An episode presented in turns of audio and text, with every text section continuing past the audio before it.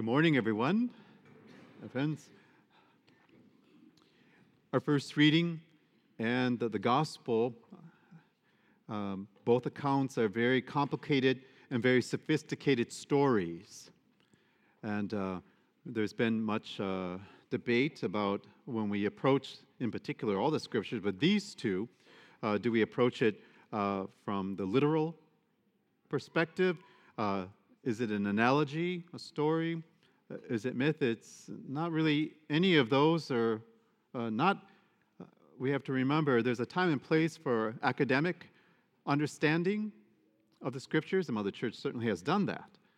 But uh, we don't want to lose focus of what is the point that uh, the author is trying to put forth. And with Genesis, uh, from the word generations or generative, gener- Genesis is trying to put forth uh, an understanding about the universe, but in this particular reading, uh, the author is trying to put forth, if you will, what I call the psychology of temptation, this understanding and uh, recognition and dependence on God. And uh, uh, oddly enough, the second reading from St. Paul, St. Paul is explaining uh, what the first reading in the gospel is about.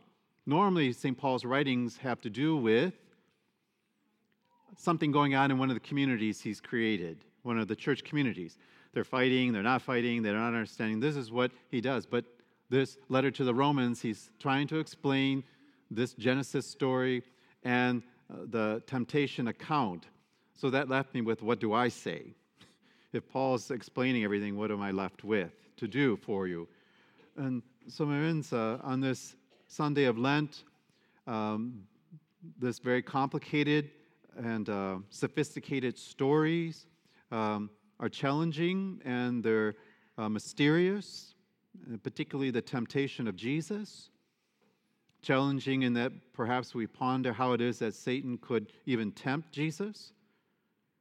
It is mysterious because I cannot fully understand in what way these enticements by Satan could have been real temptations for Jesus, who is the Son of God.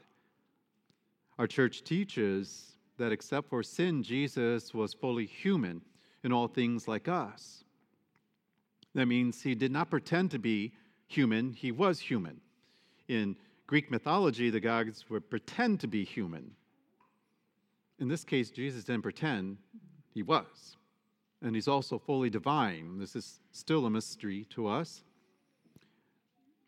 That means these temptations were real for him. They were very powerful. Because people say, well, he was, he was God in the flesh and uh, those temptations were real. Yes, they were. They were very real and they were very powerful. And uh, Jesus had to battle them by resisting them or giving over to them also. Choice. Jesus had a choice. Jesus did experience a struggle. He had to reaffirm his complete acceptance of his Father's will. For those temptations were to lure Jesus away from the mission given to him by his Father. And Matthew tells about three temptations.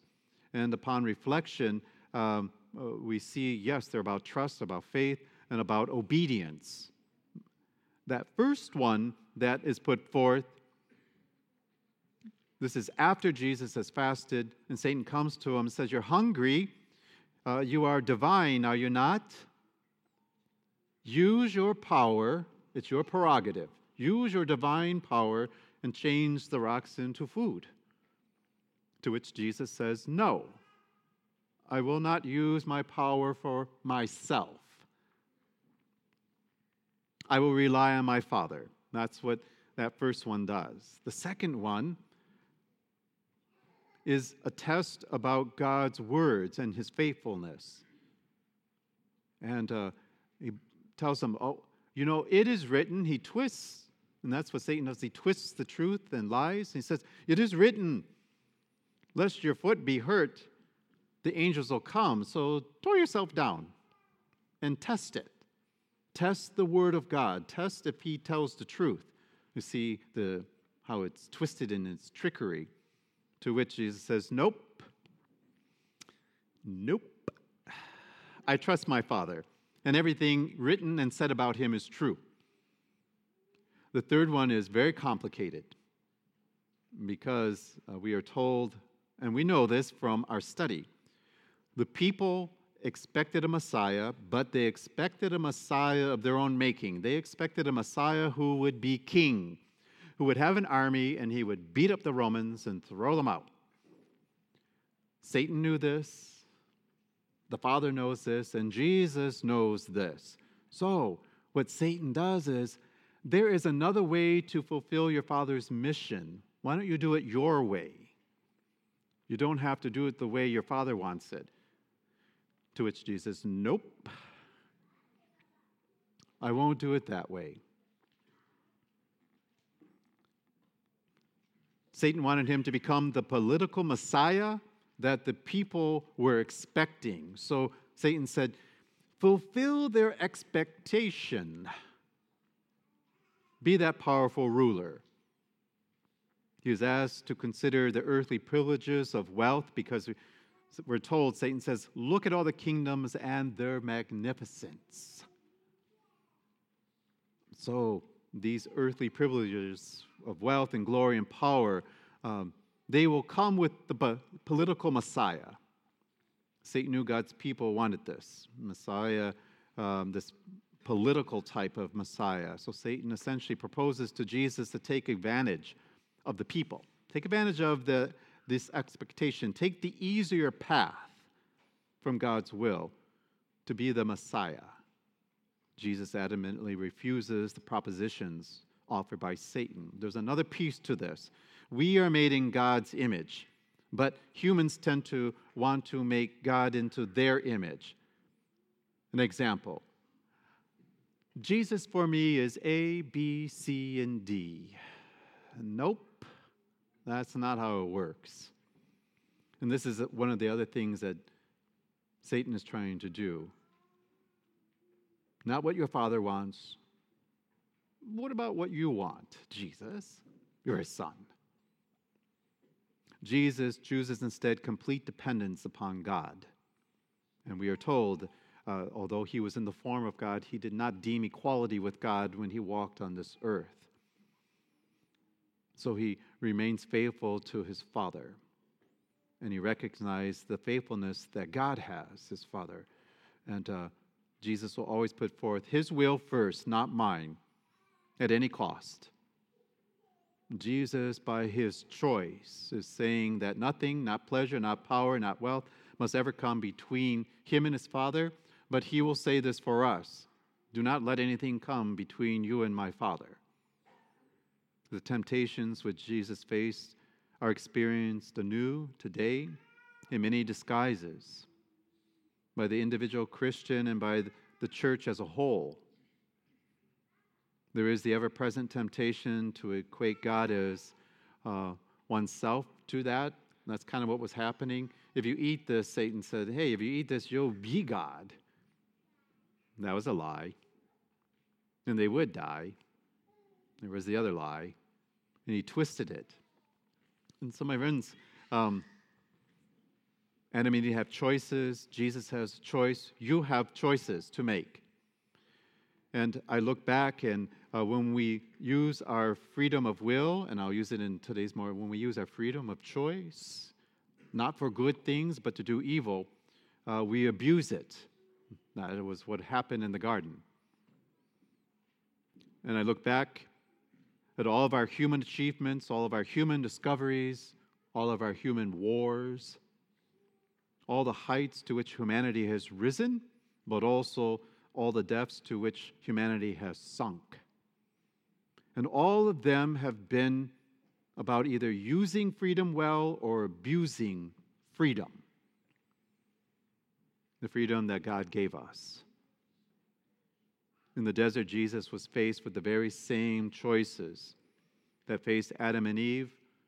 I will either do my Father's will or I will go about doing my own will. And my friends, um, I look at that, and um, your pastor is a good story about that. I'm going to be celebrating 15 years as a priest, and I'm obviously not in my 20s.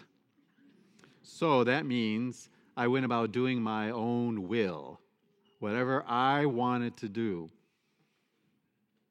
Now, if I had just been wiser spiritually and uh, emotionally, I would have just done what God wanted. One, because He gets what He wants, but it would have saved me a lot of pain and suffering. But on the other hand, God always takes advantage of all the situations. So even though I did what I wanted to, He used the experiences now to round me off, I hope, as pastor and priest, and to use those experiences for better, for worse, for all of you, for His people. And um, my friends, there is this ever present temptation, then, there's a temptation to abuse our God given freedom for less admirable things. And there is even a subtler temptation, as St. Augustine said, to make God into our own image, saying, This is what God is for me. This is the way God really is. Even despite we have uh, all the teachings that come from Scripture, from tradition, meaning the apostles, and all the while, religious people do this while mouthing off all kinds of pious things. And in the end, they only trust themselves. In the end, they worship themselves and their will. Our first reading from Genesis describes the weakness that, uh, that is attacked by Satan. In each human person, there is the great potential for goodness but adversely, there is also the potential for unbelievable selfishness and to do things that are wicked. Satan appeals to this selfishness that runs within us, this rebellion streak. This is what he did with Eve, telling her, Do not trust God, but trust yourself on this matter. Take things for yourself. Eat the fruit, even though he told you not to. The great lesson we learn from Jesus is his faithfulness to his Father. Jesus didn't mess around with temptations, they are powerful. This is a warning to us. Don't mess around with it either. He knew the word of God, meaning what his Father wanted. He knew his vocation as Jesus of Nazareth in this world. He knew his mission and what Satan was after was getting Jesus just not to fulfill the mission. Without hesitation, Jesus reaffirmed his fidelity to his Father. On the one level of our being, we want to do whatever is faithful, and on another level, we want to do what we want to do. My will be done, not yours. Uh, Jesus in the desert teaches us, the pilgrim people of God, that we too must live by the word of God, not to presume to challenge God's promises and goodness, and to serve Him alone. My friends, I look at it, we may not have the dramatic confrontations with evil as given in the first reading or as we heard in the gospel, but there is a real testing that happens of our personal integrity, of the morals, that we say we have as Christians and of our faithfulness to God. And amid such temptations and struggles, we should always remember that God keeps his promises, that God is faithful in all things. And furthermore, um, God is with us. One of the things the scriptures talk about is that the Holy Spirit was with Jesus in all things. So the Holy Spirit is with Jesus, so he must be with us then too in our struggles. So the great consolation that comes for me, and hopefully for you, is to know that God is not outside of our struggle, but he's within it. But to understand this, we have to grow in faith. And then to follow Jesus, we need to look at his example and uh, um, understand. And I've been joking with people. Uh, do you remember when people were saying, What would Jesus do? WWJD, WWJD. And, and I was often flippant about it, and I would say, You know what? I don't know what Jesus would do. I do not know the mind of Jesus that way in all things. So don't ask me what he would do in this situation. I don't have to know what he would do because he told us what we should do. in the scriptures and through the apostles, he tells you what to do. And if we do this, we would walk in holiness. And if we walk in that holiness more and more, the world would become transformed. It's one of those sore spots for many people say, What did you just do? What will you do? is the better question. What are you going to do in this situation? If you need to, look at the scriptures. He tells us he did it. And then he said, This is what you will do. And then his apostles, his friends, did the same thing. This is what you will do. And the more Jesus went into deep prayer with his Father, he used fasting and almsgiving, almsgiving, doing something. So when you pray and you fast, it better lead you to do something, not just sit there on the wooden pew. There's things to be done. Jesus did this. Go and do it. Go and do it. People, what, what, what do you want me to do? I don't know. Find something to do. Find something good to do. Choose good. You have that choice. Choose. Choose. At the last Mass, I said, Who is it that you worship? Who is it that you serve? It's your choice. Do you serve Christ and His Father and the Holy Spirit? Or do you, do you not? Do you worship yourself? This is what people do. They worship themselves and their decisions and everything else. Or do you worship the Father? It's going to come out in your, by your decisions and what you say and do. My friends, on Ash Wednesday, 1,100 more, plus people walk through the doors of this parish. 1,100 in one day. On the weekend, I get 900 people at all three Masses. Ash Wednesday is not even a holy day of obligation. So you didn't even have to come. On a holy day of obligation, no one comes. I'm like, it's a mystery. but I understand the importance of Lent, and I think the people who came did too.